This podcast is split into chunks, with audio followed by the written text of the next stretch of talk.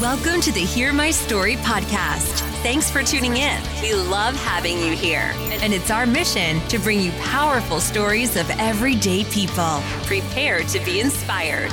Here's your host, Josh Oxendine. Hear my story. What is going on? This is Josh. Uh, thank you so much for tuning in. Today we have a special, special story of a dude by the name of Josh Brandon. Uh, Josh was part of a group, um, a church that we were able to partner with last summer, and we went in and captured some stories from their summer interns. Uh, Josh was one of those, and he has a really, really uh, relatable story, um, extremely powerful, walking through identity issues, walking through um, learning disabilities, being bullied, um, and then now really just finding who he is. And so uh, I definitely think a lot of people um, can be inspired and receive a lot of hope from his story. So here is the story of Josh Brandon. Like I always would feel defeated after a test because I was like, that's my identity. You know, I would look at that, that F, that big old F on my paper, and I would see that and be like, that's that's who I am. My name is Josh Brandon. Hear my story. When I was a kid, um, I went with my family to Yellowstone, and I loved animals. So we'd be driving along, and we see this huge moose on the right side of our car, and I'd be like, "Dude, that is amazing." And I, I was the only boy out of three sisters, so I felt like you know I kind of had to impress them, you know.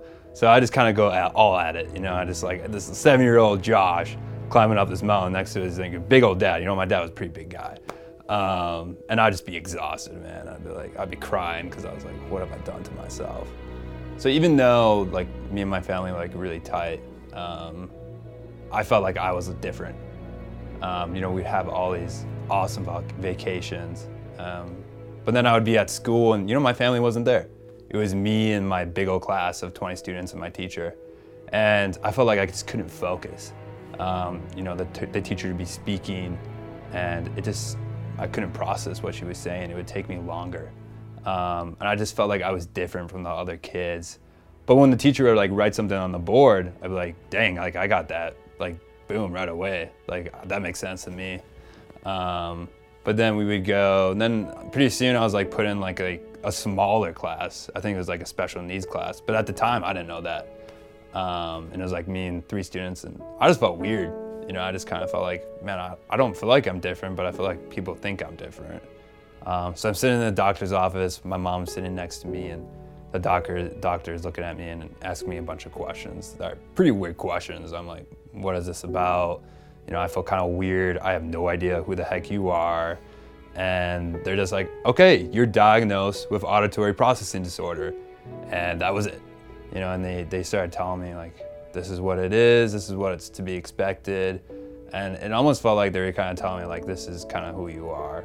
Um, and I was like, man, I don't feel like that is who I am. I feel like there's way more to me than this disorder. And I felt like I was learning through like books. I felt like, man, I'm getting this. As high school came, like I started feeling more dumb. Um, especially because I went to a really religious school. Um, I felt like I was more looked down upon, and I was like, who am I? Like, what is going on? And it was so frustrating. And there's this guy that was sitting next to me, he was a new student, and just throughout the day, like, he started calling me pathetic and just started calling me a loser. And, you know, I would take a test and I'd fail. And then what he said is like, that really, like, that hit me because I was like, man, I am pretty pathetic. You know, I am kind of a loser. And dude, that would just bring me down like I always would feel defeated after a test because I was like, that's my identity. You know, I would look at that that F, that big old F on my paper, and I would see that and be like, that's that's who I am. It was just so hard for me. You know, I graduated my senior year, not even like they just let me pass, even though I really shouldn't have. For some reason, that even hurt me a lot too, because it's like I didn't really work for it then. You know, I was graduating knowing that I didn't really succeed. After high school, I learned a lot more about my, high, my myself by going through a discipleship school for eight months. My life started to change from always feeling defeated, um, knowing that because I am loved by Jesus, because He is with me, I am victorious, and that every time I wake up, I know that Jesus is with me. and my focus isn't on what man thinks about me or even my success. And I think that was a big part of like even as a kid, I felt like I had to succeed. I had to be the best of the best. And with this disorder, I felt like I was so frustrated because I didn't know what it was, but it was like blocking me. And I thought that was what it was. But at, when I started to grow in my relationship with Jesus, I realized no, that's not actually what it was. It was it was this image of myself and what others thought about me, and it it changed from that into what God thought about me. And it really the, the verse, First John, chapter three, verse one, how great is the love the Lord God has lavished on us that we are called children of God, and that is who we are. And man, that verse just spoke powerfully to my life, um, knowing that I am a child of the Most High God, and that's that's where I belong. If you're a kid out there and you've really struggled with learning and feeling defeated, I'm gonna tell you right now that don't listen to defeat. Don't listen to what others like bullies tell you. I wanna tell you right now that you need to listen to what Jesus says about you, and that's that He loves you, that He has a place for you, and that you belong to Him.